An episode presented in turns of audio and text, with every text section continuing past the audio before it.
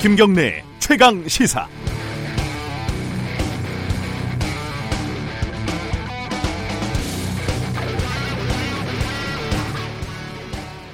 네, 어, 저는 좀 잠이 많은 편입니다.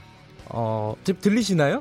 예, 아, 저 온에어 불이 안 들어와가지고, 아까, 예, 지금 스튜디오를 오늘 옮겨가지고 잠깐 찾을 있었습니다. 어, 제가 좀 잠이 많은 편이어가지고요. 학교 다닐 때도 어, 수업 시간에 졸다가 선생님들한테 많이 혼이 났습니다. 예, 제가 이렇게 새벽 방송을 하는 게 저 스스로는 참 용하다. 이렇게 저는 스스로 생각하고 있습니다. 황교안 자유한국당 대표가 지난 12일에 광주 세계 수영 선수권 대회 개회식에서 어, 무려 50분 동안 졸았다 이런 기사를 보면서 불편한 의자에서 고개를 한없이 떨구고 있는 사진을 보면서 어, 남의 일 같지 않아서 안쓰러웠습니다. 국제 행사에서 결례라는 보도도 많았는데 원래 저처럼 잠이 많은 체질인가 보다 이래서 공감이 더 컸습니다. 저는 사실 졸음은 원래 어, 결코 이길 수 없지 않습니까? 그런 의미로 수마, 잠의 악마라고 표현도 하고요. 졸다 깨다 처음에는 대부분 다 버티려고 하지만은 결국 이길 수 없다는 거는 모두 다 경험을 해보셨을 겁니다. 그런데 같은 날 자유한국당 행사에서 어, 황교안 대표가 다른 조는 사람에게 어, 조는 분이 계시네요. 곤란한 일입니다. 이렇게 약간 핀잔, 어, 농담 삼아 이런 핀잔을 줬던 것이 오히려 또 화근이 됐습니다. 이러면 좀 곤란하지 않습니까? 잠 앞에서는 우리 모두 겸허해야 합니다. 같은 고민을 가지고 있는 분인 줄 알았는데 좀 배신감이 들어서 참 말씀드렸습니다. 7월 15일 월요일 아침 출근길 여러분들 졸리신가요? 김경래 최강 시사와 함께 하시죠. 잠 깨시기 바라겠습니다.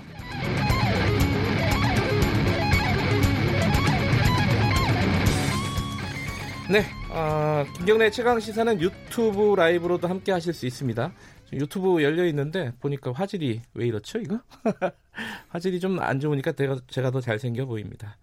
자, 문자 참여 가능하고요. 샵 9730, 어, 짧은 문자는 50원, 긴 문자 100원입니다. 스마트폰 어플리케이션 콩으로 참여하시면 무료로 참여하실 수 있습니다.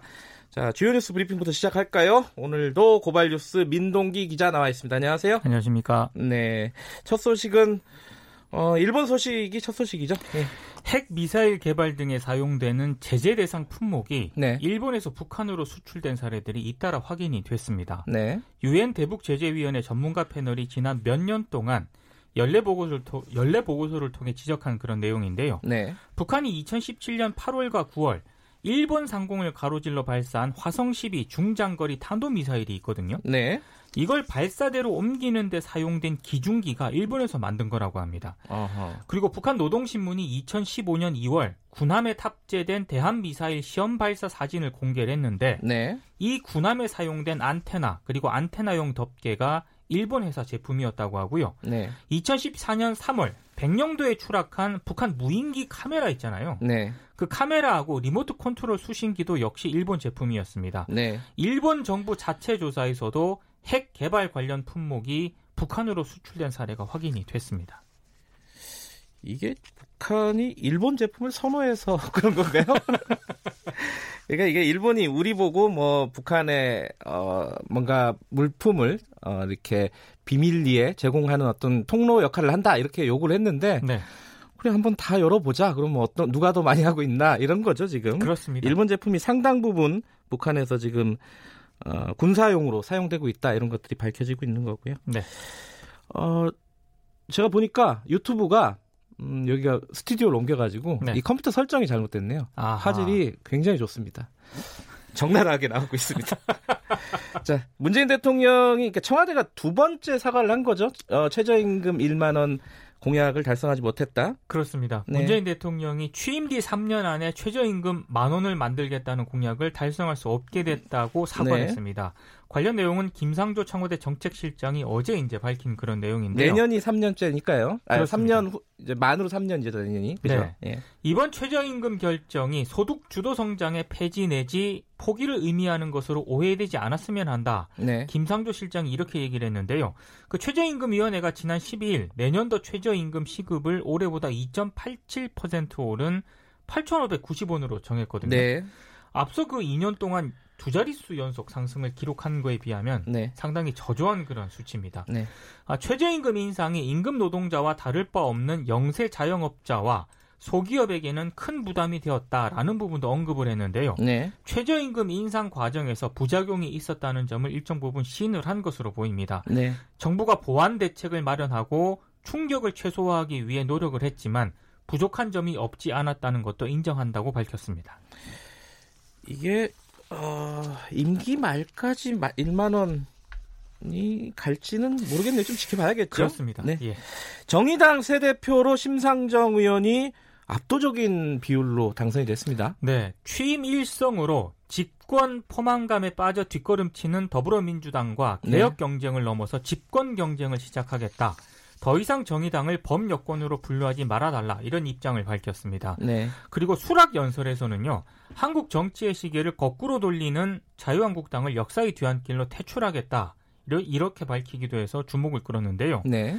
그 내년이 총선이지 않습니까? 예. 여당과의 후보 단일화 가능성에 대해서는 단일화는 정의당의 원칙이 아니다. 정의당 이름으로 승리하겠다라고 얘기를 했고요. 내년 총선 원내 교섭 단체 달성을 목표로 어, 하는 그런 상황입니다. 네. 이걸 위해서는 뭐 정당 득표율과 의석수의 비례성을 높이는 선거제 개혁이 필수적입니다. 네. 어, 심상정 대표 등 신임 지도부가 어제 취임 뒤 첫 공식 일정으로 노회찬 전 의원 묘소를 참배했습니다.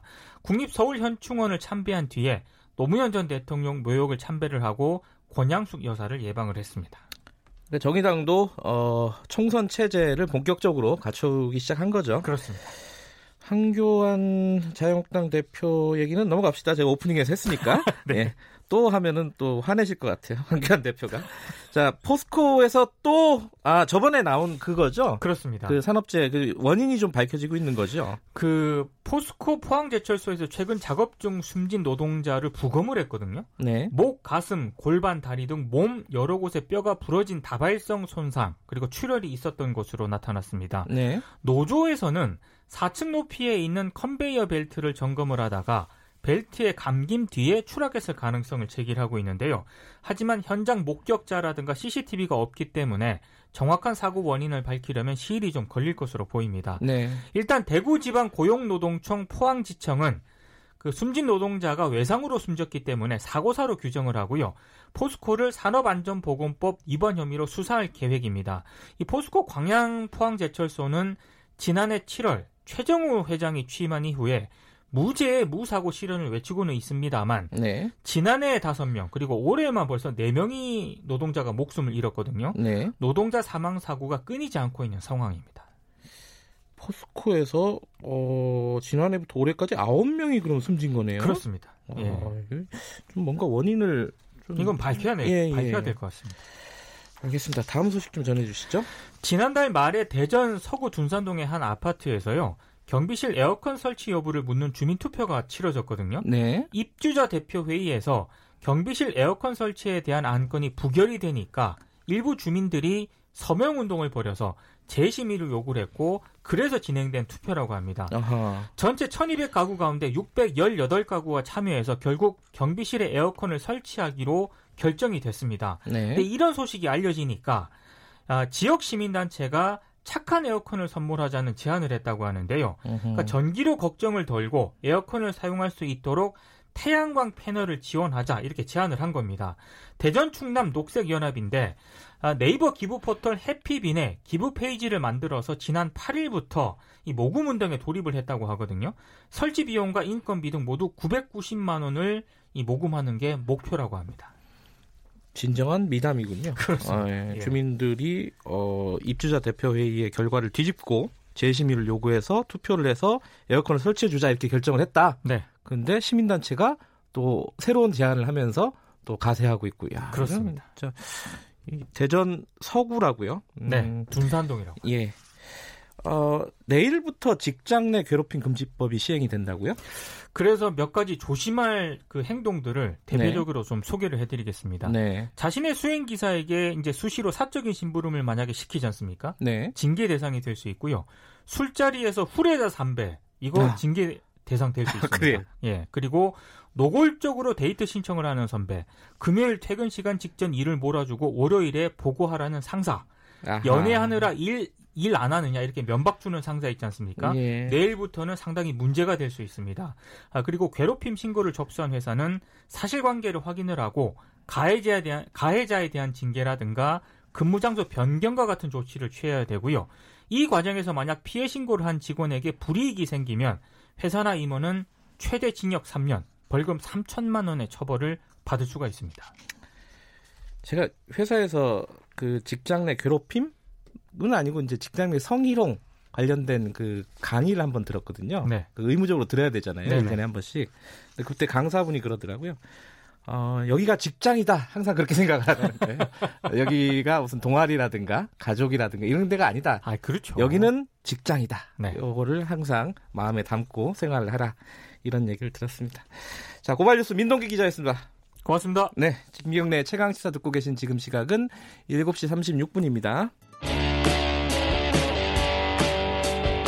김경래의 최강 시사는 여러분의 참여를 기다립니다. 샵 9730으로 문자 메시지를 보내주세요. 짧은 문자 50원, 긴 문자 100원. 콩으로는 무료로 참여하실 수 있습니다. 네, 김경래 최강 시사 듣고 계시고요. 아, 1부에서는요. 가수 유승준 씨, 유승준 씨 비자 거부한 게 위법하다는 대법원 판결 지난주에 어, 굉장히 뭐랄까요 뜨거운 논란이었죠. 아, 지금 이제 대법원에서 어, 사건을 고- 고등법원으로 내려 보냈습니다. 거기서 다시 이제 재판을 해야 되는 부분이고요. 여러 가지 궁금한 부분이 있습니다. 이 유승준 씨가 지금 현재 그러면은 어 바로 언제부터 이제 입국이 되는 거냐? 뭐 이런 부분들도 궁금한 부분이 있고요. 약간 절차적인 실무적인 부분이요. 그리고 여기 법무청의 입장은 뭘까? 뭐 이런 부분들도 궁금합니다. 어, 오늘 그래서 어, 스튜디오에 특별히 정성득 병무청 부대변인 모셨습니다. 안녕하세요. 안녕하세요. 마이크에 가까이. 예. 익숙치 않네요. 네. 저도 익숙치 않습니다. 여기 스튜디오를 오늘 바꿨거든요. 아, 그러세요. 네. 자, 일단은 이 대법원 판결에 대해서 병무청 입장은 조금 난감하지 않았을까라고 싶은데 공식 입장은 뭔가요? 네. 근본 대법원 판결은 네. 지난 그 2017년에 있었던 네. 서울 고등법원의 판결을 파기한 정황 그렇죠. 것입니다. 네. 예. 따라서 이제 서울 고등법원의 심의 절차 등이 아직 남아 있고요. 다만 병무청에서는 근본 대법원 판결과 별개로 네. 국적 변경을 통한 병역 행피를 방지하기 위해 예, 뭐 국적 제도, 출입국 제도, 재동포 제도의 개선을 통해 실효성 있는 방안을 계속 강구해 왔고 네. 앞으로도 앞으로도 그럴 것입니다. 이, 그 준비 원래 이제 부대변인이시니까요. 이렇게 예, 예. 원래 항상 준비를 하셔가지고 이렇게 공식적으로 이렇게 읽으시는 게 익숙하시잖아요. 예, 맞습니다. 그래서는 어, 좀 편하게 말씀하셔도 예, 됩니다. 예, 예. 근데 이제 하나 궁금한 게요. 예. 이제 과거에 유승준 씨가 입국을 못하게 된 거는 병무청이 결정한 건 아니죠. 법무부가 결정한 거죠. 맞습니다. 네, 그죠? 네. 병무청에서 뭐 어떤 사람을 입국하지 마라 뭐 이럴 수는 없는 거잖아요. 권한이 없는 맞습니다. 거죠. 저희가 요청을 했고 요청? 출입국관리법에 의해서 예. 예, 법무부에서 좀 아, 거죠. 그러니까 법- 병무청에서 요청을 했고 예, 예, 그래서 맞습니다. 출입국관리국에서 출입국관리법에 의해서 법무부에서 법무부에서 예, 예. 이제 실제로 실행을 한 거고요. 예, 맞습니다. 그러면요, 요번에 판결이, 어이, 그, 입국 금지를 풀어라! 이건 아니죠? 아니죠. 예, 진짜 정확하게 요번 판결은 그럼 정확하게는 뭐예요?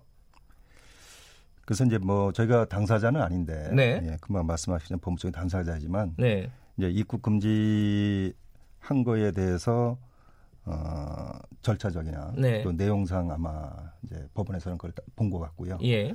어, 다만 이제 법원 판결 이번 판결은 이제 그런 곳에 어, 문제가 있다 보고 예. 다시 한번 법원에서 판, 이제 심리를 해보고 예. 그 결과에 따라서 대, 어, LA 총영사관 법무부 쪽에서 검토를 해보라 뭐 그러니까 그런 얘기입니다. 비자 발급을 거부했는데, 그게 절차적으로 안 맞다, 이거죠, 지금. 그 법- 대법원의 판결은. 예, 예, 예, 예. 그 다시 한번 좀 봐봐라, 법으로. 그래서 예. 고등법원에서 이제 다시 이제 그 재판을 할 내용이고요. 근데 과거 얘기 잠깐 해보면요. 이게 2002년 얘기입니다, 무려. 예, 그죠? 예, 예. 이게 지금 2019년이니까 17년 전 얘기인데 그때 당시에 어 유승준 씨가 이 군대에 간다고 여러 번 공언을 했기 때문에 예, 예. 병무청에서 굉장히 실무적인 준비를 많이 했었다. 저 뒷얘기를 그렇게 들었어요. 맞아요. 예, 맞습니다. 그런데 뭐 속된 말로 뒤통수를 맞은 셈이 돼버린 예, 거잖아요. 어땠습니까? 당시에 2002년도에 분위 그때도 병무청에 계셨죠? 네, 맞습니다. 예, 어땠어요?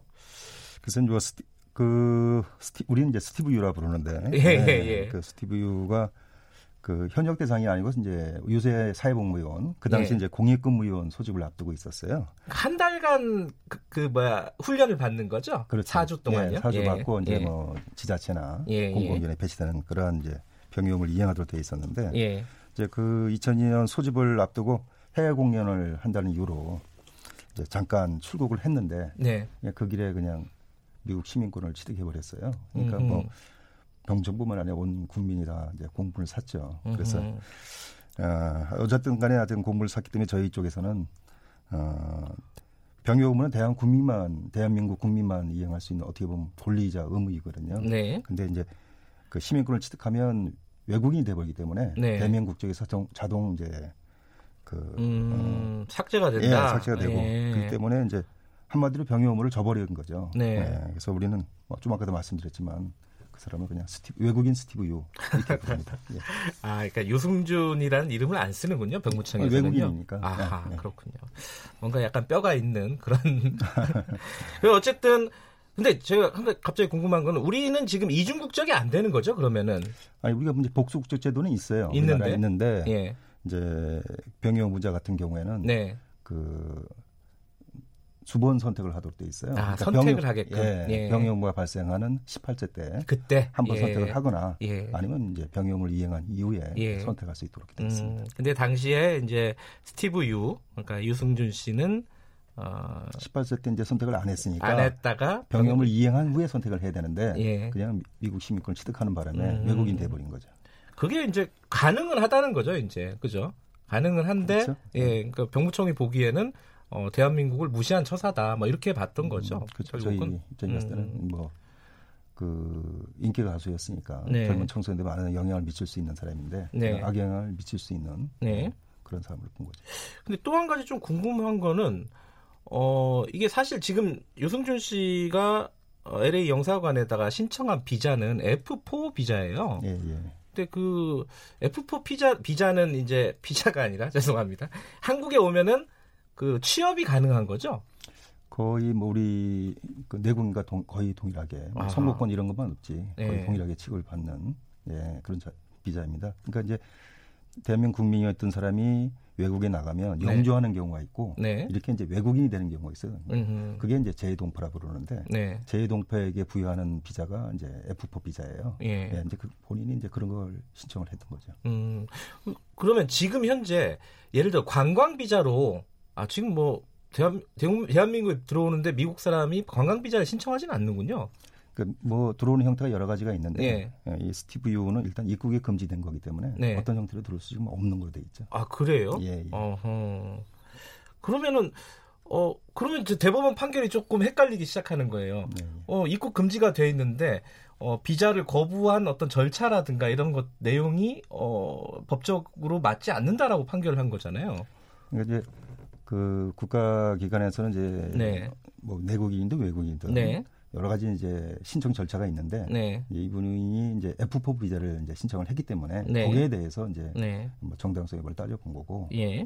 그 외에 뭐 요사람 같은 게 금방 말씀하신 것처럼 네. 다른 형태로 들어올 수 있느냐 음흠. 어, 그냥 출입 금지가 된 거기 때문에 입국 금지가 된 거기 때문에 네. 예, 다른 형태로도 제가 알기로는 들어오기 어려운 거로 이렇게 알고 있습니다. 그럼 이번 판결 뒤에 어 변화는 아직까지는 없는, 거죠? 건가요? 예, 예. 없는 거. 최종적인 변화는 아직 없는 거죠. 이제 아. 진행 중인 상황인 거죠. 그래요? 그러면 고등법원에서 만약에 파기환송이 되지 않았습니까? 보- 고등법원에서 유승진 씨 손을 들어줬어요. 만약에 네, 앞으로 그렇게 되면은 들어오게 되는 건가요? 어떻게 아니죠. 됩니까? 그것도 아니에요? 또 뭐 대법원에 다시 이제 국가에 다시 어, 재상고를- 사- 네, 어. 할 수도 있고 네. 그 결과에 따라서 이제 또 최종적인 LA 총영사관에서 다시 이제 행정 처분을 할 수 있도록 되어 있죠. 그러니까 만약에 유승준 씨가 고등법원에 파기환송된 그 재판에서 이긴다 하더라도 예, 예. LA 영사관에서는 비자 발급을 거부할 다른 뭐 만약 이유가 있으면 어 다른 예. 이유가 있으면 거부할 수 있다는 그렇죠. 거죠. 예, 맞습니다.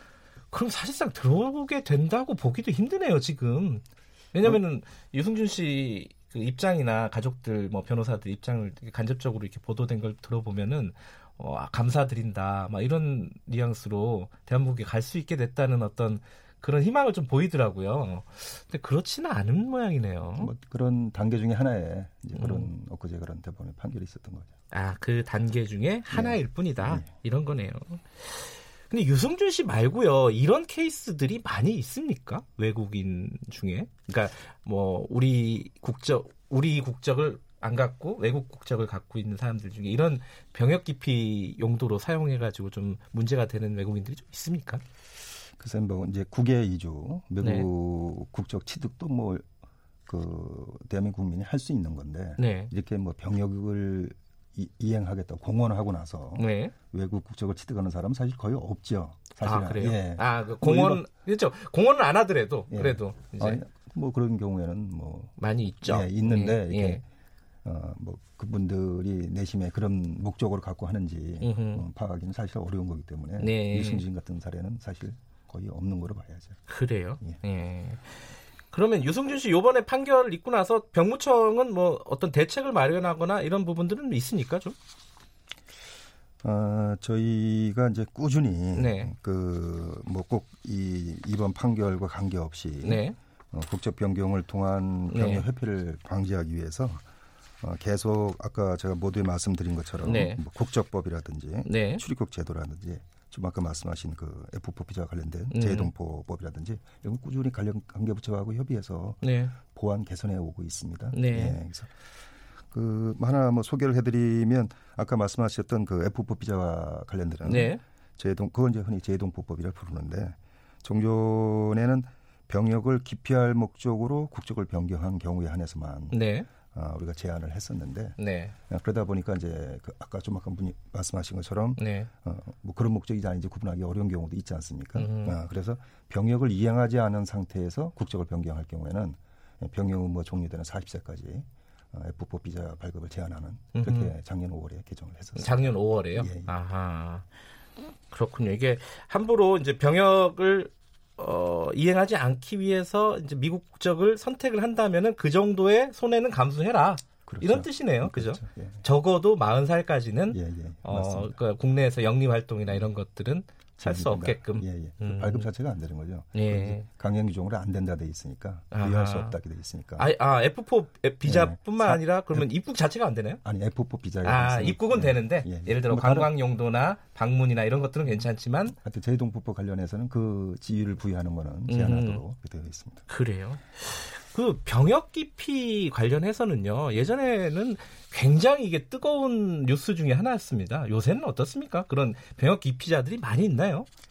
글쎄 뭐 최근에 이제 네. 소위 그 종교적 사유의 이제 병역 거부자 뭐 그건 뭐 양심적 병역 예. 거부라고 이제 판결이 난 거고요. 예, 예. 예. 그런 제도 그런 일이 있기 전까지는 뭐 1년에 한 5, 600명 있었는데 네. 예, 그런 분들을 빼고 나면 뭐한 2, 300 내에서.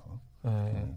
근데 과, 과거에 줄어, 비해서는 어때요? 줄어드는 추세입니다. 아 그래요? 예, 사회 전반 분위기가 어허. 특히 뭐 우리가 연예인이나 이렇게 보면 이제 금방 바로 밑에 비슷하게 알 수가 있는데 네. 예, 대부분 그분들이 병역 이행한 이후에 예. 활동을 하는 그런 분위기거든요. 그러니까 사회 전반이 대체적으로 병역비가 줄어드는 그런 추세입니다. 아, 군대에 안 가면은 그 자기가 실제로 하고 있는 직업에 영향을 주는군요. 예를 네, 들어 뭐, 이제 뭐 연예인 같은 경우에 대한민국민으로서 예. 행사하기가 좀 어려운 그런 사회적 분위기가. 근데 병무청에서요 이런 연예인이라든가 뭐 많이 논란이 되고 있는 게 뭐 체육 선수, 그죠? 스포츠 선수라든가 아니면 뭐 재벌 아들, 고위 공무원 뭐 아들 뭐 이런 사람들이 보통은 이제 논란이 됩니다. 따로 관리해요? 그게 이제 우리가 병적 별도 관리 제도라고. 병적 별도, 별도 관리 제도.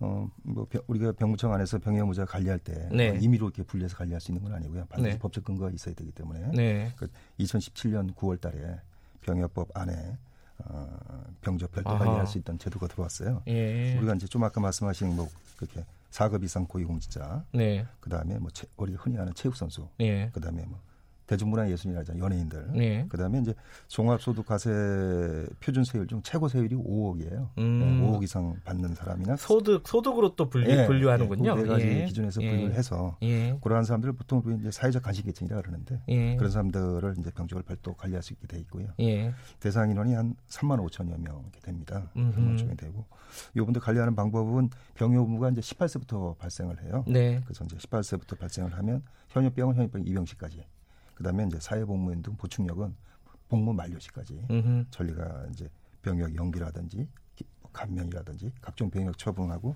그 네. 과정을 예, 적정적으로 검증하도록 되어 있습니다. 알겠습니다. 뭐 어쨌든 뭐 과거보다는 병역 기피자의 추세는 좀 줄고 있다는 거고 네. 그래서 관리를 열심히 하고 계신다는 건데 예, 예. 가끔씩 한 번씩 이런 어떤 뭐 사회적인 논란이 있어서 이 병무청은 뭐 그때마다 좀 소가리를 하실 것 같은데 어쨌든 예, 오늘 좀 궁금했던 부분 아, 하나 아, 시간 없지만 하나만 더 여쭤볼게요. 예.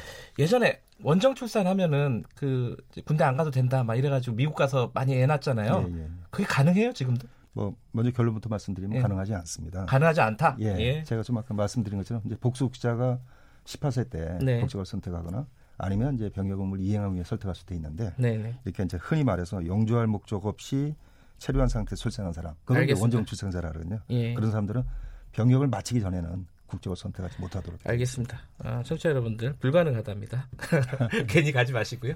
자 여기까지 듣겠습니다. 고맙습니다. 고맙습니다. 정성득 병무청 부대변인이었습니다.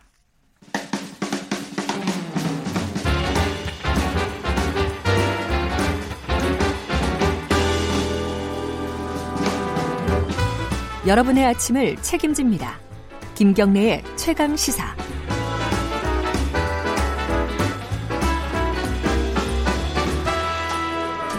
네, 아, 매일매일 가장 핫한 스포츠 소식을 가장 빠르게 전달해 드리는 KBS 스포츠 취재부 김기범 기자 나와 있습니다. 안녕하세요. 네, 안녕하세요. 최강 스포츠 첫 소식은 네. 광주 세계 수영 선수권대회. 예, 좀 정리해 주시죠. 금요일에 광주에서 개막했습니다. 네. 개막 첫째 주차는 그 우리가 흔히 알고 있는 수영 종목 있잖아요. 네. 접영, 배영, 자유형 자유형, 뭐 이런 거? 이런 거를 안 하고 아하. 다이빙이 메인인데요. 어, 그래요? 우리나라가 다이빙 그동안 약소국이었는데 이번 대회를 통해서 새롭게 주목받고 있습니다. 김수지 선수가요. 한국 다이빙 사상 처음으로 세계 선수권 대회 동메달을 획득했는데 음, 아주 네. 큰 그 쾌거였고 네. 그 1m 다이빙 가장 낮은 그 높이에서 뛰는 다이빙이었습니다. 이게 네. 사실 이 종목은 올림픽 종목은 아닌데요. 세계 선수권 대회에 있는 종목인데 그렇다 하더라도 굉장히 큰 의미가 있는 네. 다이빙 약소국이 메달을 땄다. 음흠. 김수지 선수가요.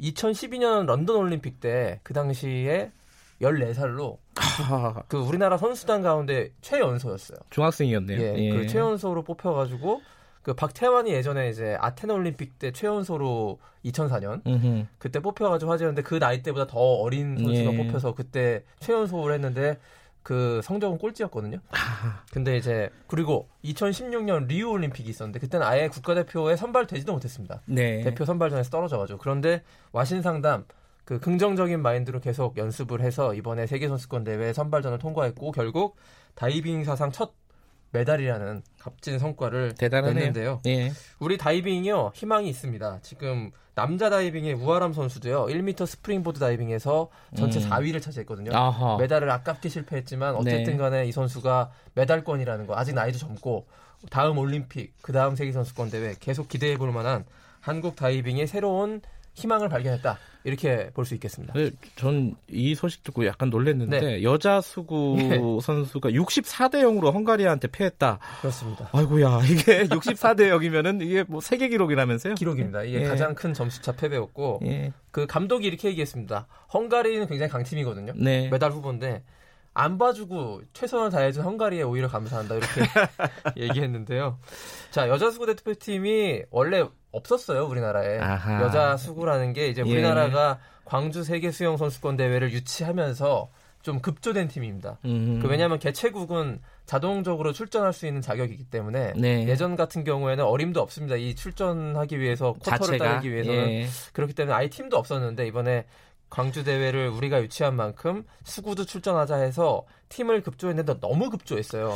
그러니까요. 좀 그러니까 이게 아쉽더라고요. 5월 달에 음. 선발전을 해서 한 달 반 정도 연습하고 이제 나갔거든요. 그 네. 선수들 대부분도 수구 공을 처음 잡아본 아이고. 물론 이제 수영 대표 선수급들은 되지만 네네. 수구 공은 처음 잡아본 거라서 좀 아쉬운 면이 있었고 이 대한 수영 연맹이 사실은 남북 단일 팀을 이 수구 대표팀으로 결성해 보려고 하던 와중에 이제 좀 음. 시일이 좀 늦어지면서 네. 이런 결과가 나왔는데 아, 선수들은 뭐 아무런? 잘못이 없습니다. 음. 그 대한 수영 연맹 이 사실은 이 대회 유치한 지가 한 6년 됐는데요. 그 전에 미리 수구 대표팀을 짜서 훈련했으면 어땠을까 그런 예. 아쉬움도 있고 근데 대한수영연맹 자체가 관리 단체로 몇 년 동안 그 좀 말썽을 피웠던 그런 예. 단체였기 때문에 이런 행정적 준비는 예. 하지 못했던 거로 보입니다. 좀 아쉬운 면이 있습니다. 평가는 평가대로 하는데 뭐 네. 마지막까지 최선은 다해야겠죠 그래도. 최선을 다하고 있습니다. 예, 예.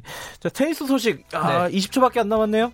정말 희대의 명승부 나는데 윈블던 남자 단식 결승전에서 예. 페더러와 조코비치 이 두 명의 전설이 살아있는 전설이 4시간 57분의 혈투 끝에 조코비치가, 조코비치가 이겼습니다. 예. 야, 요거 하이라이트로 한번 보시면은 꼭 보셔야 됩니다. 예, 네. 오늘 굉장히 재밌을 것 같습니다. 자, 시간이 없어서 여기까지만 마칠게요. 고맙습니다. 네. 김경래 최강사 잠시 후 2부에서 뵙겠습니다.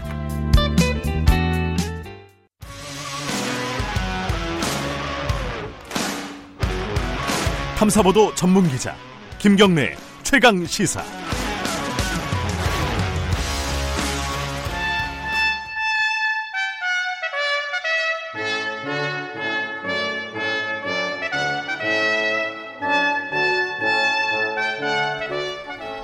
네, 어, 김경래 최강시사 2부 시작하겠습니다. 매주 월요일에는 2부에서 민주평화당 박지원 의원님과 함께 고품격 본격 정치 토크 진행합니다. 말이 어렵네요. 고품격 본격 정치 토크. 박지원의 정치의 품격. 오늘도 민주평화당 박지원 의원님 나와 계십니다. 안녕하세요. 네, 안녕하세요. 아, 뭐 요새 할 수, 그러니까 해야 되는 얘기는 딱 정해져 있습니다. 사실 일본 이거 어떻게 해야 되느냐. 이게 참 해법도 여러 가지인 것 같고 논란도 많습니다. 이 사실은 외교 관련해서는 미국도 그렇고 일본도 그렇고 박지원 의원님이 어, 속된 말로 꽉 잡고 계시지 않습니까? 좀 오늘 좀 속 시원하게 앞으로 방향을 좀 제시를 좀 해주시죠.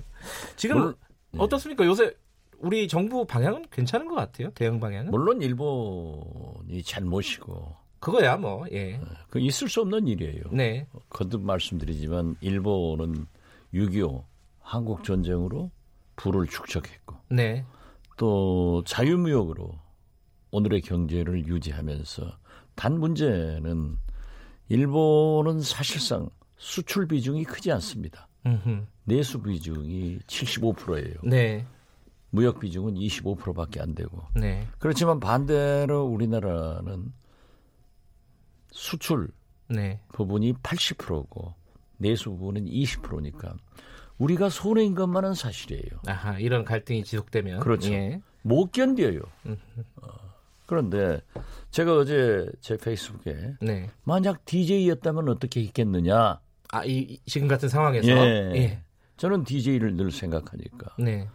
DJ는요 한일회담 당시 대선배인 정일영, 김재광, 정성태 그런 의원들이 한일회담을 반대해서 의원직을 사퇴했을 때 네. 유일하게 한일회담을 찬성했습니다. 지지했습니다. 어, 차라리 5억 불 대불 청구권 자금 받지 말고 네. 우리 손으로 경제 일으키고 일본에게 역사적 부담을 주고 가자. 네. 어떻게 됐든 그 5억 불이 받아가지고 우리 경제를 발전시키는데 약간의 기여는 했어요. 많은 네. 기여도 했습니다. 북한은 지금 200억 달러를 요구하는 거예요. 네. 그러면 우리는 그 사이에 북한보다도 훨씬 경제 발전이 됐죠.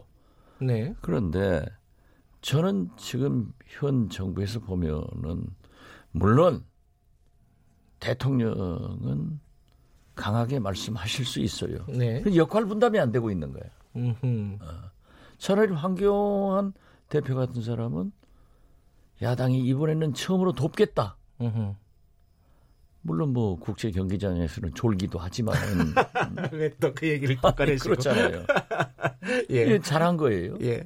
그런데 전부 어? 집권 여당 정부 누구나 다 강경하게 일본하고 한번 붙자. 음흠. 누구나 붙을 수 있어요. 네. 누구나 싸울 수 있어요. 그러나 외교적으로 풀어서 국가 이익을 봐야 돼. 그래 저는 그런 의미에서 보면은 우리 문재인 대통령이 야당 복원이 있는데. 참모 복원 없는 것 같아요. 아하. 나서는 사람이 없어요. 야당복이 있다고 하시는 거는 약간 지금 돌려서 말씀하시는 것 같고요. 그죠? 아니 돌린 게 아니라 예. 여러 가지를 보면은 예. 지금 한국당 지지도 떨어지잖아요. 예. 황교안 떨어지잖아요. 그렇게 일변도로 강경 투쟁을 하니까 그러는 거예요.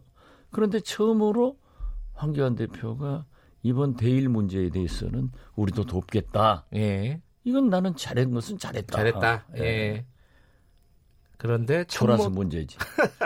아, 피곤하셨겠죠. 예, 그렇죠. 예. 근데 이제 어, 참모복이 없다는 말씀은 전반적으로 아까 말씀하신 역할 분담이 안 돼 있다. 그렇습니다. 역할 분담을 어떻게 해야 된다는 말씀이신 그러니까 거죠? 예. 강경하게 공격하는 것도 방법이에요. 네.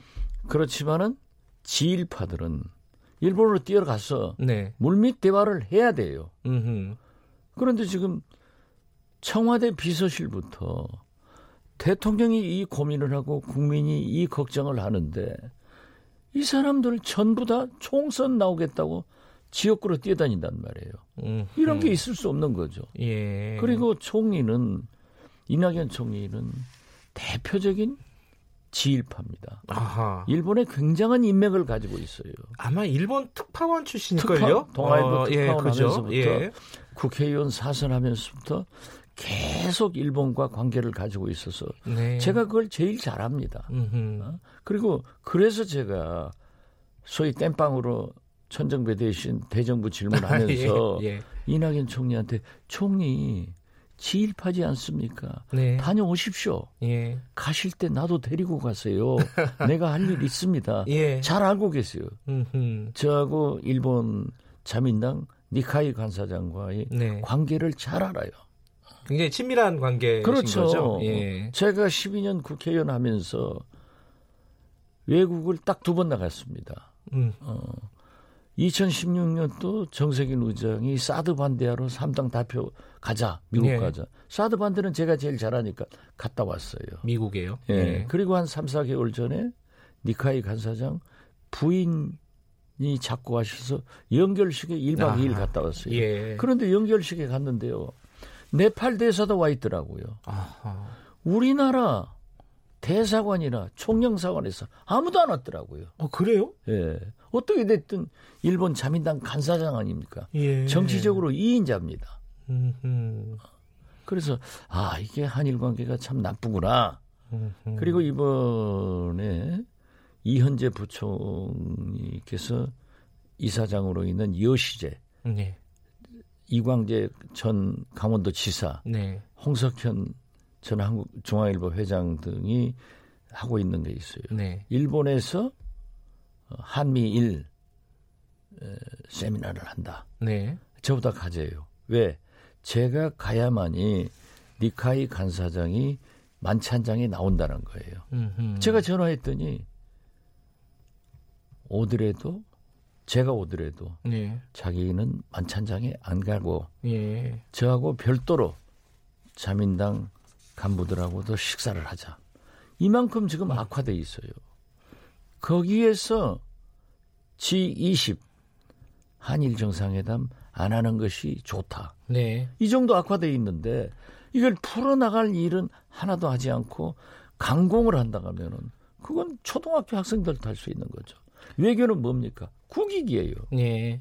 그러니까 참모들이 역할 분담을 해서 강공할 사람 강공하고 어, 외교적으로 풀 사람들은 빨리빨리 저 일본에 넘어가든지 해서 풀어내라 문제를. 그렇죠. 그 특히 말- 주문하시는 거는 총리가 가는 게 좋다. 전황 총리가 가시 예. 제일 지일파고 인맥이 좋으신 분이에요. 자, 김대중 오부지선은 그걸로 한일 관계가 제일 좋았지 않습니까? 네. 이때 김대중 대통령도 저 제주 출신 공화당 네. 양정규 의원, 김종화 의원 이런 원로 의원들에게 다 모시고 가서 음흠. 그분들이 역할을 하게 했다고요. 네. 그냥 이루어진 게 아니에요. 대중문화 개방을 할 때 얼마나 문화예술계에서 반대했습니까? 네. 그 개방을 해가지고 한류가 흐르게 되고 솔직히 말씀드려서 김포 한해다 직항로 이런 게 다 해결된 거예요. 음흠. 그래서 근본적으로 강경하게 협상을 위해서 공격도 할 수 있지만은 알겠습니다. 그러나 예. 테이블 밑에서는 활발하게 대화하는데 이게 없다 이거죠. 국회에서 지금 참의원 선거 일본 끝나면 간다는 거잖아요, 지금? 저는 가야 된다고 보고 예.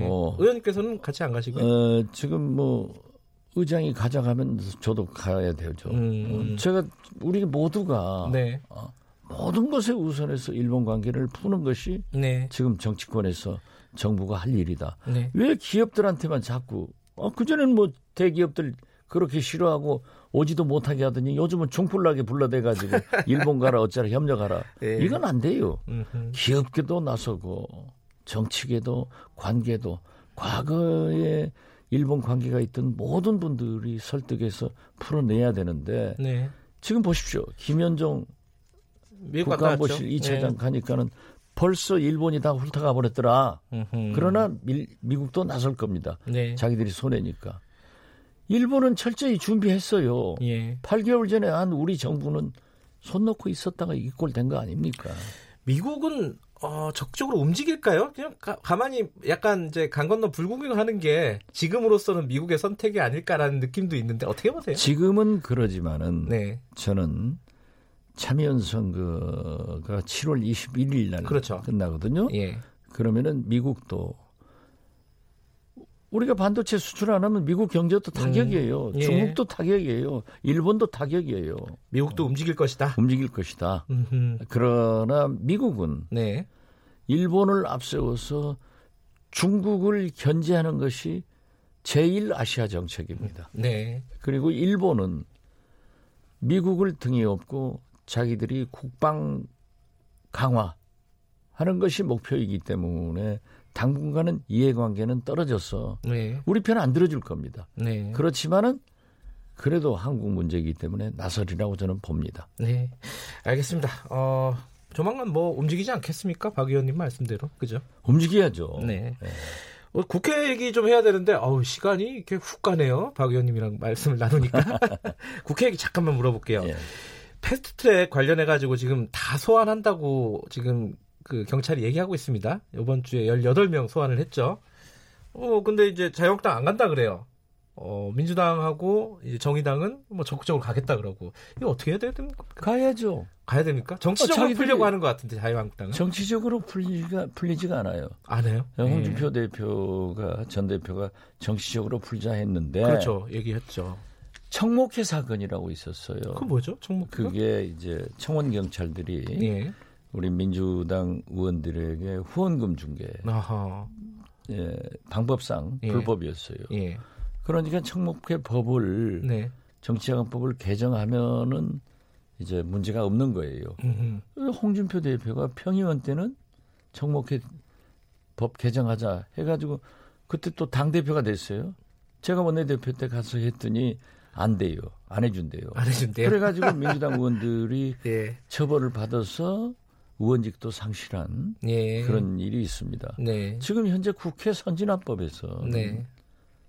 의원직 상실되는 형이 나올 수 있어요. 그 가능성이 있죠, 지금으로 예. 보면. 그렇기 때문에 잘못했으니까 소환하니까 가야 되고 네. 또 민주당이나는 뭐 폭력법이니까 간대요. 네. 가야죠. 음흠. 가면은 저는 굉장히 이 문제가 되리라고 봅니다. 네. 그렇기 때문에 그걸 피하려면은 빨리 정치적 협상을 해서 악법인 국회 선진화법을 개정해 주면은 네. 그 해결될 수 있어요. 자기들 할 일은 안 하고 잘못한 일 경찰에서 부르면 가야지 왜 안 갑니까? 아, 국민은 다 가는데. 예. 어, 가라. 정치적인 해결은 그 다음 문제다. 이런 그렇죠. 말씀이시네요. 예. 예. 가서 조사, 조사 받아라. 받대야죠. 무서워하는 것 같더라고요. 몇 명. 어, 무섭죠. 아, 그것도 그렇지 않습니까? 예. 황교안, 나경원 지도부에서 해라. 어? 문제 없다. 음. 아, 지금 하다가 지금 희생된다 하면 그분들이 책임져야죠. 네. 황교안, 나경원 어, 그 국회의원들 많이 다치면은 책임 안 지겠어요? 이 여러 가지 문제가 있어요. 예. 어쨌든 조사는 받는, 받는다. 일체적으로 받아야 한다. 당연히 예. 받아야죠. 국회 얘기 한 가지만 더 짚어보죠. 그 윤석열 검찰총장 후보자 청문 보고서 채택이 안 될 가능성이 높겠죠? 지금 오늘까지 시한인데 예. 문재인 대통령은 임명합니다. 아, 저는 이게 100% 임명한다. 재, 재정부가 되든 안 되든 그렇죠. 예, 채택이 되든 안 되든 예. 채택은 예. 처음부터 한국당에서는 채택 안 한다가 결정되신 분이 되, 됐어요. 아 이미 예, 그렇죠. 시작하기 전부터 그렇죠. 안 예. 한다고 했잖아요. 예. 그렇기 때문에 청문회에서 과정에서 뭐 그러한 얘기가 나온 것도 저는 경중 문제가 있고 네. 윤석열 총장 후보자의 표현대로 하면은 7년 전에 기자한테 거짓말을 했지 청문회에서는 참말을 했다, 정말을 했다 하는데 어떻게 됐든 네, 네. 상당히 도덕적으로 큰 문제지만은 지금까지 네. 우리 청문회 과정을 보면 그 정도는 넘어갔다. 네. 그래서 저는 문재인 대통령이 내일 정도 지명할 겁니다. 혹시 이것 때문에 국회가 더 꼬이거나 그러지는 않겠죠? 어, 어떻게 보세요? 그러지는 않을 거예요. 음. 또 총장이 임명되면은 네. 총장인 거예요. 총장이 좀 무섭죠? 어, 국회의원들도 무서워하나요? 무서워하죠. 그렇습니다. 그리고 지금 한국당 여러 가지로 걸려 있으니까 예. 자기들 몸보신 할 수밖에 없는 거죠. 네. 그 하나만 더 여쭤볼게요. 짧게. 그 정경도 국방부 장관 해임 결의안 어, 자유한국당에서 낸다는 거잖아요. 어떻게 보십니까 이거? 뭐 해임 거리안이 내면은 네. 저는 그러한 것보다는 네. 외교 안보 라인이 입이 100개라도 할 말 없잖아요. 지금 좀 그렇죠. 목선어선 기순 예. 또 통영이 아, 저 고성에 또 나타나고 네. 거짓말 허위 자배 예, 해군에서요. 예. 해군. 총체적으로 문제예요. 그래서 저는 맨 처음 네. 안보 라인을 교체해야 된다. 아하. 안 하고 있다가 지금 이꼴 된 거예요. 그러니까, 그러니까 국방부 장관 한 명의 문제가 아니다 지금. 그렇죠. 안보 라인 전반적으로 네. 한번 손봐야 된다. 예. 어허. 문재인 대통령이 네. 대북 유화 정책을 쓰면은 네. 안보는 훨씬 강하게 보여줘야 네. 국민이 신뢰할 수 있다. 음흠. 그렇기 때문에 문재인 대통령의 성공을 위해서도 국가 안보를 위해서도 알겠습니다. 자기들이 물러가 줘야 된다. 음흠. 안보 라인 교체가 늦었다 이- 이미. 아무 마- 많이 늦었죠. 예, 알겠습니다. 많이 들으시고 아마 고민 좀 하실 것 같습니다. 고맙습니다 오늘. 네, 감사합니다. 정치의 품격 민주평화당 박지원 의원이었습니다.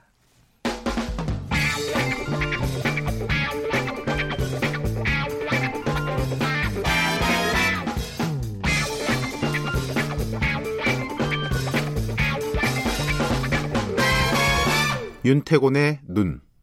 네, 윤태곤의 눈 의자 전략그룹 더모아의 윤태곤 정치 분석 실장 나와 계십니다. 안녕하세요. 네, 안녕하세요. 아까 지금 박지원 의원하고 한 얘기 좀 이어서 하는 느낌이에요. 네, 그렇죠. 네, 그 의원들이 곧 참여연 선거 끝나면은 일본 간다는 거 아닙니까? 맞습니다. 지난주 금요일에 문희상 의장이 밝혔어요. 예. 이달 말쯤 국회 대표단이 일본에 갈 거다. 서청원 한일 의회 외교 포럼 회장을 중심으로 각 당 대표나 원내대표급 네. 일곱 여덟 명 내로 방일단을 구성을 할 것이다. 네. 박지원 의원도 말하자면 대표 내지 원내대표급이 충분히 그렇죠. 되는 분이죠. 그러면서 일정을 말한 게 국회에서 오는 19일 이전에 결의안이 통과되면 지금 요건 여야 합의를 봤거든요. 지금 상황에 대한 그 대일 결의안 그리고 21일 일본 참여연 선거 지나서 이달 말쯤에 대표단이 그 결의안을 갖고 가는 것은 확정적이다 이렇게 말을 근데 했어요. 아까 말씀하신 한일 의회 외교 포럼 네. 이거 좀 처음 듣는 것 같아요. 원래는 한일 의원연맹이 그러니까 있습니다. 그거 많이 들었어요. 축구도 하고 많이 그렇죠. 그랬잖아요. 한일 예. 의원연맹 한국에도 있으니까 일본에도 네. 있고, 근데 이번 일을 계기로 문희장이 주도로 만든 게 한일 의회 외교 포럼인데, 음, 그럼 이게 이름만 보면은 한국하고 일본이 같이 만들어야 포럼이지 않습니까? 그럴 것 같은데 아니에요? 근데 지금 이제 우리 측만 서 있습니다. 그렇군요. 이 계획은 예. 일본에서 참여해라라고 뭐 아마 이번에 방일하면은 그런 이야기를 하게 되겠죠. 네. 구성이 되게 볼만한 구성이에요. 네. 문희상 의장이 명예회장을 직접 맡았고 회장은 지금 우리 국회에서 최다선 의원이 팔선 서청원 의원이에요. 네. 무소속이죠, 지금은. 그리고 한일 의원연맹 회장인 강창일 민주당 의원하고 김진표 의원이 여기 그냥 평 멤버예요. 음흠. 그리고 자문위원단도 흥미로운 게 최상용 고려대 명예교수 김대중 정부 때 주일 대사를 지냈습니다. 아하. 예, 라종일 명예교수 참여정부 때 네. 주일대사를 지냈어요. 신각수 전 이제 외교부 차관 이명박 정부 때 주일 대사를 지냈거든요.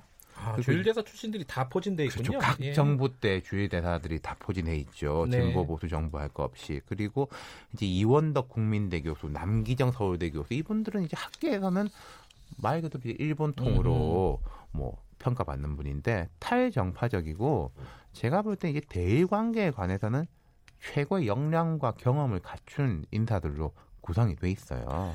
뭐 일종의 수장 역할을 하고 있는 문희상 의장도 G1파 아니겠습니까? 그렇습니다. 예. 현 정부 출범 직후에 주변 사강에 이제 특사들을 보냈지 않습니까? 네. 대일 특사, 뭐 대중 특사. 당시에 대일 특사 단장으로 일본에 갔었죠. 아하. 그리고 한일 의원 연맹 회장도 최장 기간을 거쳤고 이 이른바 지일파 맞습니다. 근데 네. 말씀하신 인사들을 보면은 아, 다 원로급이에요. 이게 지금 문제인데요. 예. 음, 아까 박지원 의원도 말씀하셨지만 이제 1965년에 한일 국교 정상화가 됐지 않습니까? 네. 지금 이제 54년, 55년, 네. 해수로 55년 된 거죠. 한일 관계 차원에서 보면은 자, 먼저 이제 1세대가 이렇습니다. 일제 시대에 교육받고 사회생활도 시작한 박정희 세대. 아하. 예. 그더 이전에 이제 이승만, 김구 뭐 이렇게 이제 재헌 직후의 세대는 아니 자기가 이제 태어났을 때 나라를 뺏긴 경험을 가지고 있는 사람이고 네. 이 박정희 세대라는 것은 태어나 보니까 일제 시대더라. 네. 그래서 교육받고 사회생활도 시작했고 해방이 됐고 그러니까 그때는 당연하게 친일 시비가 있을 수밖에 없는데 뭐 일본하고는 언어나 문화적 창벽은 없죠. 아? 그건 이제 한 음. 서른 살까지는 일본 사람으로 살았던 분이니까요. 다 일본만 잘할 걸요. 네? 그러니까 예. 그분들의 뭐 책임이라기보다는 그런 세대고 네. 그 다음이 일제 시대에 태어나서 초중등 교육은 받았는데 해방돼가지고 사회생활 시작했다. 음흠. 김영삼, 김대중, 김종필, 네. 박태준 이제 이 세대가 우리 정치사에서도 산업화 민주화의 음. 주역인 거죠. 예. 일본에서도 이 인물들에 대해서는 상당히 인정을 하는 네. 분위기였거든요. 또 이분들도 일본하고 이런 뭐 말하는 거나 이런 데 대해서는 불편함이 없었고요. 아까 박지원 의원도 이 세대에서 나왔던 김대중 오부치 선언에 그렇죠. 대해서 평가를 했었거든요. 그러니까 이때 이제 일본이 과거사에 대해서 여러 번 공식적 반성을 했던 황금기가 이 세대거든요. 우리 네. 측으로 보면은 그리고 뭐 진정성 문제 뭐 이후에 여러 망언으로 퇴색된 바 있지만은 공식적 반성을 한 오부치 수상. 네. 고 1, 2년 전에 이제 무라야마 담화, 고노 담화 이런 counterpart가 이 세대였고 일본 측도 그 자기들이 이제 청년기에는 이제 식민지 시대도 살았지만은 그 일본이 이제 정상화된 이후에 정치를 시작한 세대의 이제 명맥이 있었던 거고 네. 그 다음 세대가 이제 김영삼, 김대중, 뭐 여기 정치적 세, 제자 그룹인 유흥수, 문희상, 서청원, 장재식 이런 세대인데 이분들은 30년대 나 40년대 초반에 태어났습니다. 그러니까 태어나기는 일제시대 때 태어났는데 바로 대한민국 사람으로 성장한 세대들인 네. 거죠. 그 다음이 아까 말씀하셨던 이낙연 총리, 동아일보 일본 특파원 출신이고 그리고 재력과 국제적 인맥을 갖춘 정몽준 전 의원, 네. 한일 그 월드컵 공동 개최 이 세대들이 이제 50년대 초반에 태어난 세대들이죠. 그냥 뭐 이분들은 이제 태어나서부터 이제 대한민국 사람으로 컸던 어떤 대등한 관계. 그리고 이제 그 뒤로가 문제인데 한 10여 년 전에 일본 민주당이 잠깐 집권을 했었죠. 아베 네. 1기 내각이 아, 무너지고. 잠깐이었네요, 예. 진짜. 예. 당시에 우리 좀 젊은 정치인 86세대 일부가 좀 새로운 한일 신세대 이런 이야기를 했, 이야기하다가 흐지부지 돼가지고 지금은 좀 그 후 세대로서는요 이낙연 정몽준 이후로는 이른바 지일파라고 할 사람이 없어요. 왜 그런 거예요, 그게? 제가 이 부분에 대해서 좀 궁금한 게 많아가지고 여러 사람들하고 이야기를 해봤는데 예. 원인 파악이 어렵지는 않았어요. 첫 번째로 일본의 정치적 경제적 위상이 축소됐습니다. 아하, 우리가 보기에. 그렇죠. 예. 그러니까 한일 간의 이제 격차도 경제적인 부분이나 이제 국제적인 이게 격차도 많이 줄었고 네. 우리 위상이 올라갔고 예. 그러니까 중국 뭐 미국이 더 중요하다 이런 식으로 이제 돌아가는 것이고 그리고 그 다음은 별 정치적 이득이 안 돼요. 지일파 해봤자 이게 까딱하면은 친일 소리. 듣기 마련이고 지일파. 지금도 아까 아하. 제가 박지원 의원이 예. 역할 분담 이야기하시는 거 예. 들으면서 다 역할 분담 동의하는데요. 자기는 좀 강한 쪽 하려고 아, 그래요. 미국하고 하려고 그러죠. 아니 그리고 나는 이제 강경파 할 테니까 당신이 온건파 하시오. 그렇죠, 다 또. 이제 이런 네. 식이니까. 그리고 그 다음에 한일 문화 외교 교류가 확대되면 다들 일본 잘 안다고 생각해요. 그리고 일본 외교관들하고도 이 문제에 대해서 이야기를 해봤는데 마찬가지로 일본에서도 한국통이 점점 사라지고 있다. 아, 이 명맥이 끊겼다. 네, 이 부분 좀 대살리 볼, 볼 필요가 있어요. 그렇습니다. 예? 뭐 부품 소재 산업 육성처럼 장기적으로 이 부분 자. 고민해야죠. 2초 남았습니다. 여기까지 듣겠습니다. 고맙습니다. 감사합니다.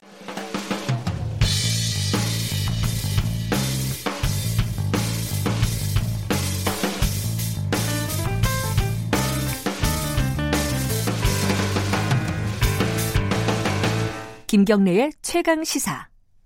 네, 김경래 최강 시사 3부 시작하겠습니다. 어, 2부가 어, 막판에 좀 잘렸습니다. 제가 인사를 제대로 못 드리고요. 예. 아, 시간을 좀 맞추려고 하는데 아무래도 청취 아, 뭐, 출연자분들한테 어, 할 얘기 마음껏 하게 해 드리는 게 가급적 좋은 것 같은데 막판에 이게 시간 맞추기가 쉽지가 않네요. 자, 오늘은 또 우연찮게 공교롭게 이 외교 안보 요쪽으로 계속 얘기를 하게 되네요. 어, 3부에서는요, 음, 유엔 사령부, 유엔사가 유사시에, 한반도 유사시에 일본을 전력 제공국에 포함시키는 방안 추진 중이다. 뭐 이런 보도들 들으셨죠? 우리 군에서는 이제 공개적으로 뭐 아니다 이렇게 얘기했는데 뭐 유엔 쪽에서는 유엔사 쪽에서는 이거 뭐 번역이 잘못된 거다 뭐 이렇게 얘기했는데 이거 어떻게 볼까요? 이거 좀 민감한 얘기지 않습니까? 어, 정의당의 김종대 의원 연결해서 관련 얘기 좀 여쭤보겠습니다. 안녕하세요. 네, 안녕하세요. 네. 일단요, 이 유엔사가 전력 제공국에 일본을 포함한다. 이게 오역입니까? 아니면은 뭐 뭔가 진짜입니까? 이뭐 어떻게 보세요? 아니 그러니까 문자적으로 보면은 네. 일본과 지원 협의한다고 돼 있는 걸 어, 전력 제공국에 포함한다고 된 거는 다소 오역은 아니겠지만은 약간 좀 과대 해석 같아 보이기는 한데 아, 번역이 약간 과장돼 있다. 예, 예. 예, 예. 그래서 뭐 그거는 문자적으로는 그렇게 조금 우리가 저 정제해서 봐야 된다는 건 저는 동의합니다. 그런데 네. 진실은 그게 아니에요. 진실은 뭐예요, 예, 그러면? 진실은 네. 이미 유엔사라는 개념 자체가 바뀌었다는 겁니다. 음흠. 일본의 그 어, 일곱 개 유엔사 기지를 네. 한국 한국의 유엔 사령관 즉 주한미군 사령관이 통제하고 있어요. 아하. 그래서 그 일본에 제가 한 군데 요코스카 항에 가봤는데 네. 여기에 이미 저기 다국적군이 편성이 됐습니다. 뭐 호주, 뉴질랜드, 캐나다 군대가 들어와 있고 네. 유사시에 일본하고 모든 걸 협력해 가지고 장비, 인력, 물자를 그 편성해서 한반도로 들어온다. 예. 그러니까 앞으로 주한 저기 한반도 유사시에 미군이 직접 본토에서 날라오는 게 아니라 일본을 경유해서 오는 걸로 다 돼 있어요. 음흠. 그래서 저- 기지를 이미 내줬고 모든 서비스를 제공하는 일본이 전력 제공국이 아니라면 뭡니까? 아하. 어, 이건 네, 그건 뭐 확실히 전력 제공국이다. 저는 그렇게 봅니다. 근데 일본이 유엔사의 전력 제공국을 공식적으로 이렇게 하려면은 우리나라가 동의해야 되는 거 아니에요? 그- 그런 동의 절차가 한 번도 없었는데요. 아하. 어, 지금까지 유엔사가 어, 이렇게 유엔사 회원국 및 독일, 일본까지 참여시키겠다. 이 예. 독일, 일본은 2차 대전 당시에 패전국이자. 전범국이기 때문에 예. 유엔사 회원국이 될 수가 없습니다. 음흠. 그런데 어, 심지어 독일 연락장교까지도 파견받겠다. 이런 것들 단 한 번도 한국 정부와 아, 동의를 구한 적이 없고 네. 오히, 오히려 거꾸로 된 일이 있어요. 어떻게요? 어, 예. 전력 제공국을 일곱 개국을 받아들여서 어, 그 전쟁을 수행해야 되니 네. 어, 한국 정부가 이들 일곱 개 나라와 일일이 주둔군 지휘 협정 즉 행정 협정을 체결해라 이렇게 어허. 압박을 가한 사례가 있어요. 언제였죠, 그게? 그거는 전임 사령관 빈센트 브룩스 사령관 시절이니까 네. 아, 최근 일입니다. 어허. 2년밖에 안 된 일인데 지금도 예. 그 압력은 계속되고 있어요. 아하. 그러니까 유사시에 미군이 들어오면은 주둔군 지휘를 받는데 네. 아, 이제는 그것만 갖고 안 된다. 저기 캐나다, 뉴질랜드, 터키, 아, 태국 어, 이런 어떤 유엔 사 회원국들이 다 한반도에 들어오면 외교관급의 치외법권 지위를 받을 수 있는 네. 어, 행정협정을 체결해달라고 우리 정부에 압박을 해봤습니다. 그럼 두 가지 의문이 드는데요. 한 가지는 유엔사의 역할이 점점 확대되는 거 아니냐 지금. 그거 왜 네. 그런 거지? 뭐 이런 느낌이 있어요. 그거 왜 지금 좀 설명을 해주실 수 있나요? 아니, 간단하죠. 미국이 이제 안보 부담을 혼자서 다 뒤집어 쓰는 네. 이런 어떤 안보는 못하겠다. 아하. 동맹국하고 분담하고 나누자. 네. 그래서 미국이 그 어, 하나의 어떤 그룹 명예회장을 하고 있으면 일본은 계열사 사장 정도 해줘야 될 거 아니냐. 그다음에 예. 이런 그 어, 저기 어, 계열사 사장들을 동아시아에 최소한 두세 개 둬서 네. 가- 각자 돈 내가지고 집단 안보로 가면 돈도 덜 적게 들고 네. 한편에 또 안보 효과는 높아지게 되지 않느냐 이런 네. 어떤 그 인도 태평양 전략의 예. 기본 개념을 한반도 어, 전쟁에 적용하겠다 음흠. 이렇게 해서 이미 거침없이 나가고 있어요. 그리고 또 또 한 가지 의문은 일본입니다. 일본이 지금 뭐 보통 국가를 꿈꾸고 있지 않습니까? 그러면은 지금 미국하고의 이런 어떤 약간의 군사 밀월이라고 할까요? 이런 거를 이용해서 일본이 군사적으로 어, 본인의 영향력을 확대하려고 하는 거 아니냐? 뭐 그건 당연한 얘기겠지만은 이게 어디까지 진행이 됐고 앞으로 어떻게 될지 이게 궁금한 부분입니다. 그러니까 이 부분은 이미 예. 2013년에 이제 북한이 3차 핵실험을 하게 되자 네. 어, 당시에 미일 동맹을 가동시켜 보니까 일본이 유사시에 자기가 공격받지 않으면 출동을 못하게 돼 있었거든요. 네. 그러니까 결국 한반도 주변 사태 개입에 쓸모없는 동맹이었다는 게 판명이 됐어요. 네네. 그래서 이때부터 아베가 적극적 평화주의를 천명하고 이듬해인 2014년에 집단적 자위권을 발표합니다. 네. 이렇게 되면은 어, 일본 공격받지 않더라도 한반도 분쟁에 개입할 수 있는 거거든요. 음흠. 그래서 이것으로서 이미 전쟁할 수 있는 국가 일본은 어, 자기 선언이 끝났다. 그리고 여기서 그 한국 정부의 동의 없이도 네. 북한을 상대로 한 군사 작전이 가능해졌다. 네. 이게 일본 내 판단입니다. 그러면은 이거는 일본이 이제 보통 국가가 된다, 전쟁 국가할 수 있는 국가가 된다 하는 어떤 상징적이고 법적인 조치들은 거의 다 완료가 됐고 마지막 평화 헌법 구조가 하나 남은 거예요. 예. 이것만 제거해버리면 이제 모든 어떤 그 저 법적인 절차는 다 마무리되는 겁니다. 그럼 요번에 뭐 참의원 선거라든가 이런 데서 자민당이 어, 압도적인 어떤 승리를 거두게 되면 이게 어떻게 될지 진짜 난감한 상황이네요. 우리로서는. 개헌으로 가는 거죠. 개헌으로 가고요. 음. 네. 일단은 일본은 어 이제는 아시아의 우리가 지도국이다. 네. 어 적어도 인도 인도 태평양 전략의 주축국으로서 네. 어 아시아에서 지도력을 행사하고 어 또 주변 사태에 개입한다. 이런 네. 정도까지 올라가는 것이죠. 자, 그러면요. 어, 우리가 이 상황에서 사실은 이제 뭐 이게 큰 말들이 움직이니까 우리가 상대적으로 작은 말인데 뭘 할 수 있는지 좀 걱정입니다. 우리 정부의 대응이라든가 이런 부분들은 어떤 게 필요하다고 보십니까? 2013년 4년도에 이러한 어떤 심상치 않은 주변의 움직임이 있었음에도 불구하고 네. 우리가 제대로 대응하지 못한 이유는 안보가 불안했기 때문이에요. 어, 그건 뭐 어떤 정권이든 우리의 생존이 불안해지면은 주변국에게 의존 심리를 키울 수밖에 없습니다. 네. 따라서 지금 한반도 비핵화와 평화의 프로세스가 더욱더 가속화돼 가지고 네. 이, 이런 어떤 주변에 특히 일본의 도움 없이도 우리가 얼마든지 안보를 할 수 있고 생존할 수 있다. 이렇게 되면은 네. 어, 이 문제는 자연스럽게 우리가 대응할 여력을 갖는 겁니다. 그런데 군사적 긴장이 고조되면 이게 다 무력화돼요. 아하. 그래서 핵심 키워드는 평화라는 것이죠. 예. 아, 그러면 또 본, 본질적인 부분으로 돌아가면 결국은 평화다. 음, 결국은 평화입니다. 예, 그거 외에는 다른 방법이 없어요. 예. 그럼 이런 어떤 평화 체제 구축이라든가 이런 부분이 일본으로서는 못마땅할 수 있겠네요, 당연히. 거꾸로 보면요. 아니 그러니까 이번에 예. 우리 반도체 소재 수출을 제재하는 경제 제재를 발표하면서 뭐라 그랬냐? 네. 저 한국의 전략 물자 넘어진 북한으로 간다. 네. 그러니까 결국 그 남북한의 접근이 네. 또 통합된 남북한이 일본에게는 불편하다는 얘기예요. 네, 네. 이거는 오래전부터 일본 조야에서 나오던 얘기고 네.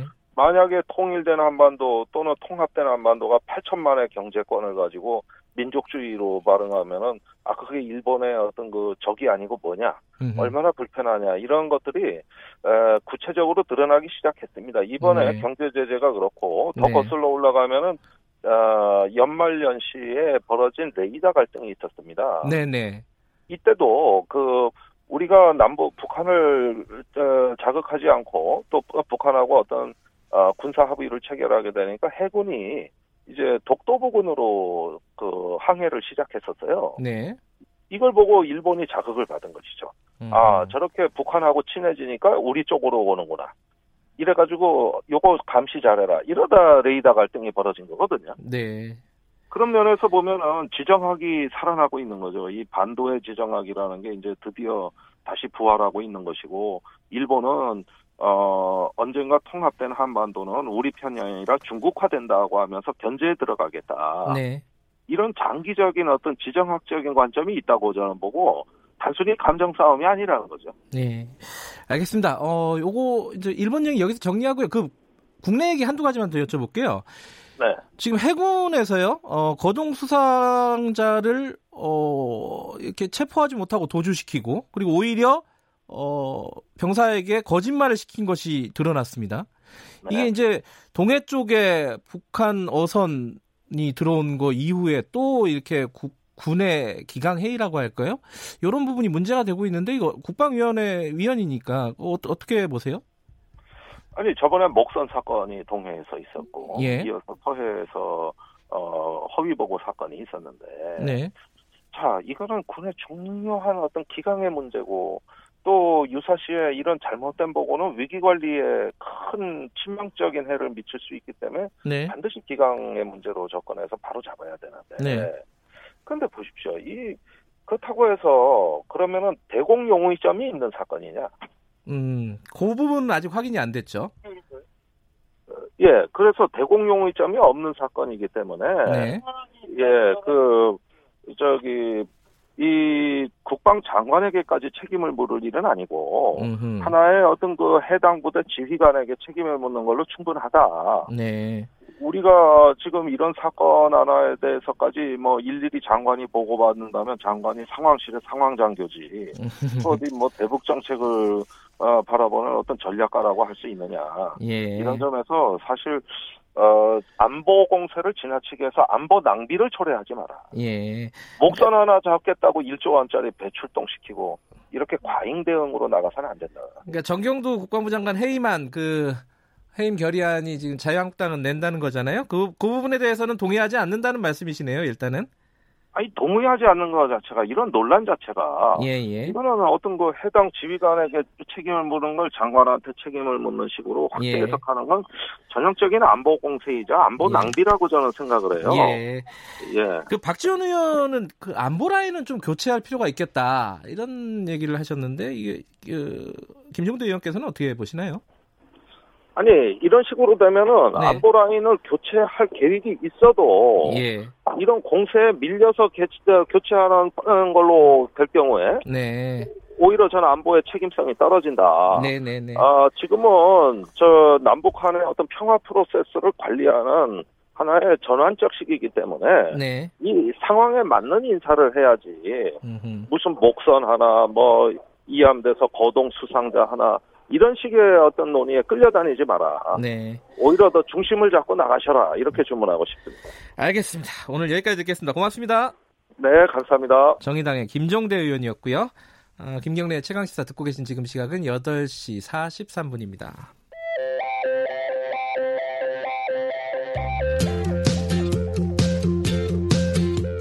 오늘 하루 이슈의 중심 김경래의 최강 시사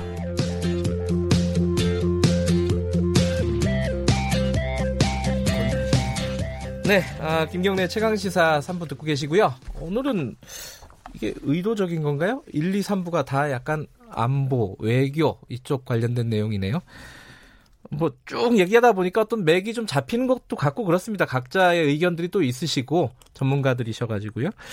어, 마지막으로는 어, 저희가 일본의 현지 상황을 좀 알아보겠습니다. 좀 궁금하지 않습니까? 일본 사람들의 어떤 여론이라고 할까요? 그리고 뭐 혐한 이런 얘기들 많이 드- 들어봤잖아요.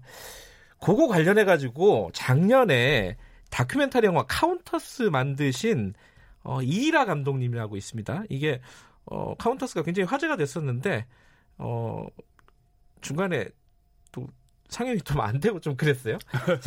자 이이라 감독님 모시고 일본 현지 분위기 이런 것들 한번 좀 여쭤보겠습니다. 안녕하세요. 안녕하십니까. 네. 다큐멘터리 카운터스 감독 이라입니다. 예.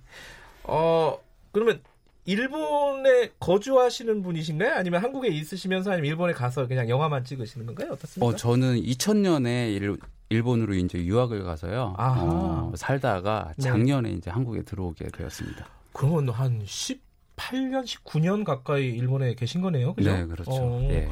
아, 그럼 여쭤볼 게 많습니다. 지금 궁금한 게. 카운터스란 영화가요. 네. 저도 죄송하지만 못 봤습니다. 어, 이 일본 내 혐한, 그러니까 한국을 혐오하는 세력들을 다룬 거죠. 간단하게 뭐 설명을 좀 해주시면요. 네, 일본에 이제 그 혐오 시위를 하는 어, 단체들이 몇 단체 있습니다. 혐오 시요? 혐오 시위. 아, 혐오 아, 시위. 예. 아, 한국을 혐오하는. 예, 예, 예, 예. 헤이트 스피치라고 하는데요. 예, 예.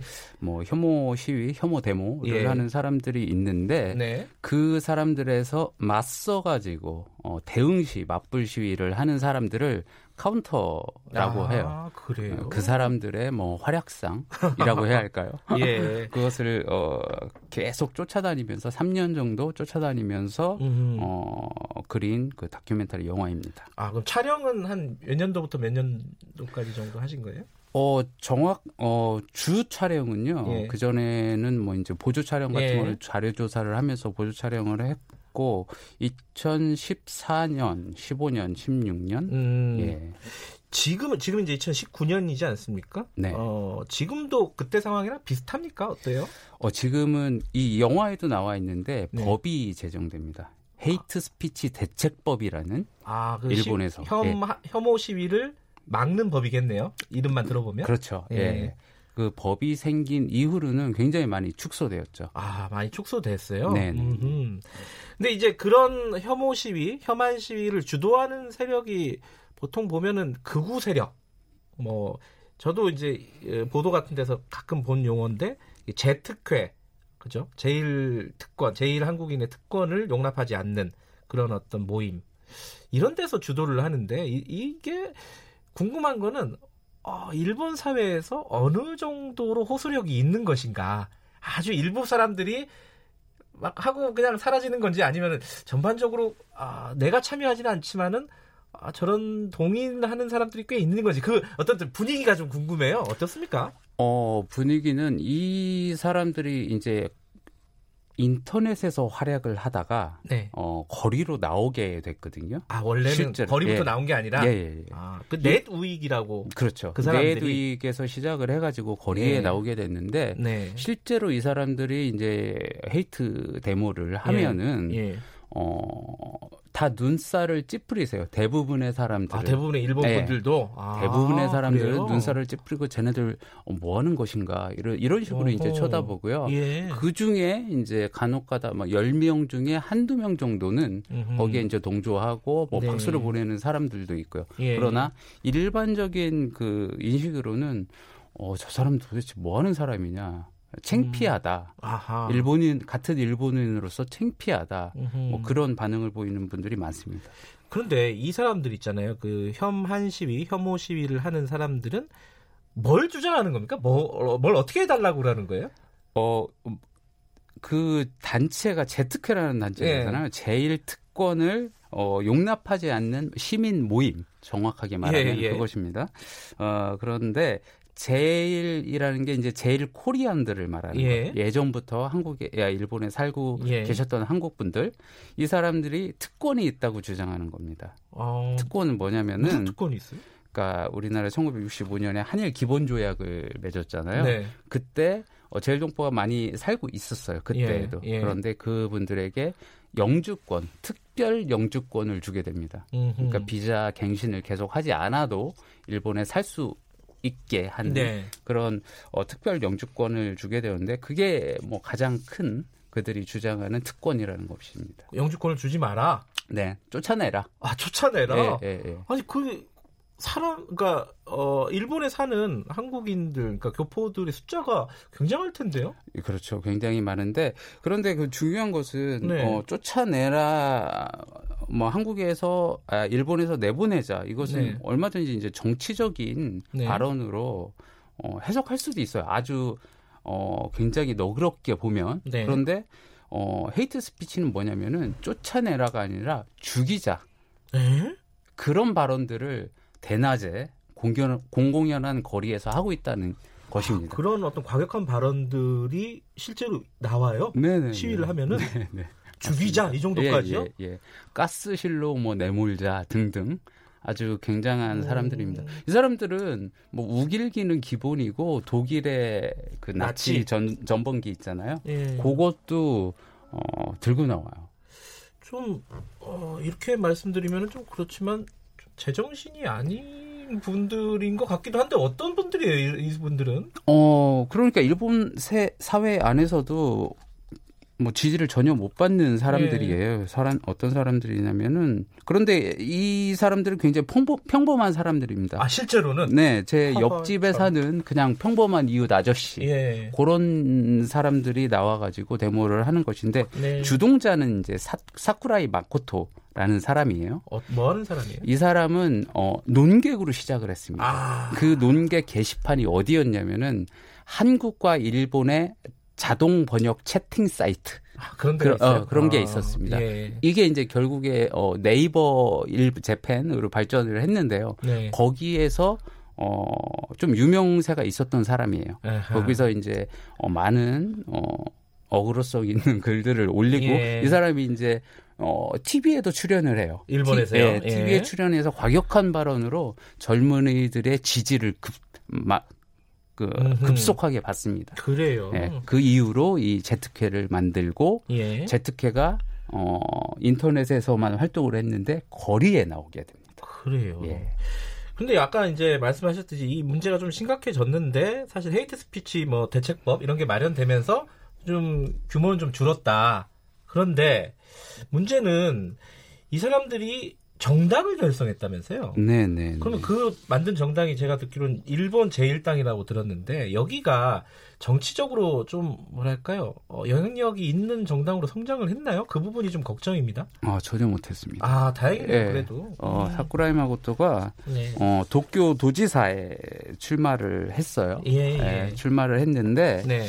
어, 후보 21명 중에 5위 를. 했습니다. 어, 꽤 높은 거 아니에요? 표는 예, 11만 4천 표. 아하. 어, 그래서 어, 유의미한 네. 어떤 지지를 얻었다라고 어, 보기는 좀 쉽지는 않겠네요. 아니, 음, 볼 수도 아, 있다고 볼 수도 생각을? 해요. 그런데, 11만 표면? 예, 그런데 어. 그 다음 선거가 있잖아요. 예. 그 다음 선거에도 어, 나왔는데, 뭐 아무도 어, 당선이 안 됐고, 예. 이번에 참의원 선거에는 아무도 후보를 내지 아, 못했습니다. 후보를 못 냈어요. 예, 예. 아, 그런 걸 보면은 일본의 전반적인 여론은 그렇게 과격하지는 않군요.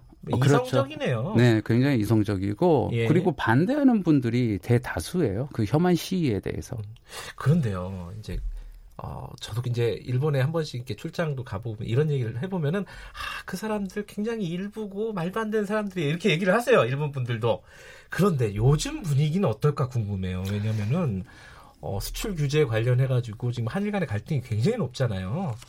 요즘 분위기 어떻습니까? 일본 분들하고 얘기 좀 하시잖아요. 네, 제가 어 이제 몇 명에게 예. 어, 실질적인 피부적인 그렇죠. 어, 그런 체감을 물어봤는데 우선 사회에 관심이 많고 운동에도 참여하는 친구는 어 아베 정권을 굉장히 비판하는 비판하는 추세예요. 어, 왜 저러냐? 어, 예, 당연히. 왜 저러냐? 예. 그리고 어 사회 문제에 어느 정도 관심이 있고 저랑 같이 이제 다큐멘터리 영화를 만드는 친구. 예. 그 친구는 지금 어, 후쿠시마 원전 관련해서 어떤 다큐멘터리를 만들고 있는데 그 친구는 이 모든 지금 상황들을 다 개별적으로 볼 문제다. 아하. 음, 개별적으로 보고 천천히 생각해야 한다. 음흠. 그리고 한국에서 사, 아, 일본에서 사업을 하고 있는 네. 어, 제 이제 친구, 한국인 친구, 그 친구도 아, 20년 교, 이 교포시네요. 그렇죠. 예, 네. 20년 이상 산 친구인데 예. 그 친구들은 사업 비즈니스 파트너들에게 네. 어, 요즘에 정세가 굉장히 불안하다. 네. 그런 어, 걱정이 실린 그런 전화들을 많이 받는다고 합니다. 그러니까 음. 일본에서도 지금 이 최근에 그 한일 문제가 어, 굉장히 매스컴에도 많이 보도가 되고 네. 어, 이제 수면 위로 올라와 있는 상황이라고 말씀드릴 수 있겠습니다. 좀 걱정은 이런 혐한 이런 것들이 아주 일부긴 하지만 어쨌든 일본 사회 내부에 씨가 있다는 거잖아요. 그죠?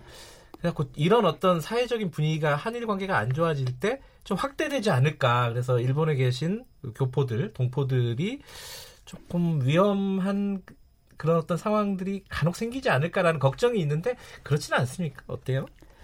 글쎄 교포들이 뭐 위험한 상황까지는 어 뭐 피부적으로 어, 예. 느낄 수는 없고요. 어 인터넷에서는 굉장히 위험하죠. 인터넷에서는 아, 뭐그 예, 일본도 인터넷이 그 광역하군요. 수많은 댓글들 예. 어, 그런 것들이 있어서 그 댓글들을 보고 상처를 받으시거나 그런 분들은 있겠는데 뭐 피부적으로 생활에서 뭐 무슨 말을 하거나 그런 거는 없다고 생각합니다. 한국에서 이 사- 어, 수출 규제 일본에서 난 다음에 한국에서도 이제 일본 제품에 대한 불매 운동이라든가 일본에 뭐 여행 가지 말자 뭐 이런 얘기들도 좀 나오고 이 부분은 어떻게 보십니까? 뭐 일본에서도 오래 사셨고 한국에서도 어, 오래 사셨고 이뭐 어떤 의견이 좀 있으실 것 같아라고요. 네, 그 일본 사람들이 예전에 한국을 굉장히 한국이랑 친하고 좋아했을 때, 네. 어 여론이 갑자기 싹 변한 사건이 있었어요. 어떤 거죠? 그게 뭐냐면은 어 옛날에 한국이랑 일본이랑 월드컵도 같이 하고 어, 예, 예. 야구 한 게 있었잖아요. 예. 야구 했을 때 그 깃발을 꽂는 네. 그 사건을 보고 그리고 월드컵 때 예. 일본이 졌다고 좋아하는 음. 그런 장면들이 TV에 많이 방영이 됐어요. 예. 그것을 보고 아 한국이라는 나라 우리 이제 친구가 된 것 같았는데 음, 음. 어 그런 거 보- 보고 어떻게 말하면 배신감을 느꼈다고 할까? 네. 예, 그런 측면이 있습니다. 지금도 그 불매 운동 같은 예. 것을 어, 뉴스에서 굉장히 많이 보도를 하고 있어요. 알겠습니다. 예. 참 어려운 문제네요. 어. 그런 감정을 자극하는 예. 그런 뉴스들이 많습니다. 알겠습니다. 일본 분위기 뭐 다는 아니지만 좀 간략하게 좀 들어봤습니다. 다큐멘터리 영화 카운터스 만든 이이라 감독이었습니다. 고맙습니다. 감사합니다. 김경래 최강기사 오늘은 여기까지 하겠습니다. 내일 아침 돌아옵니다.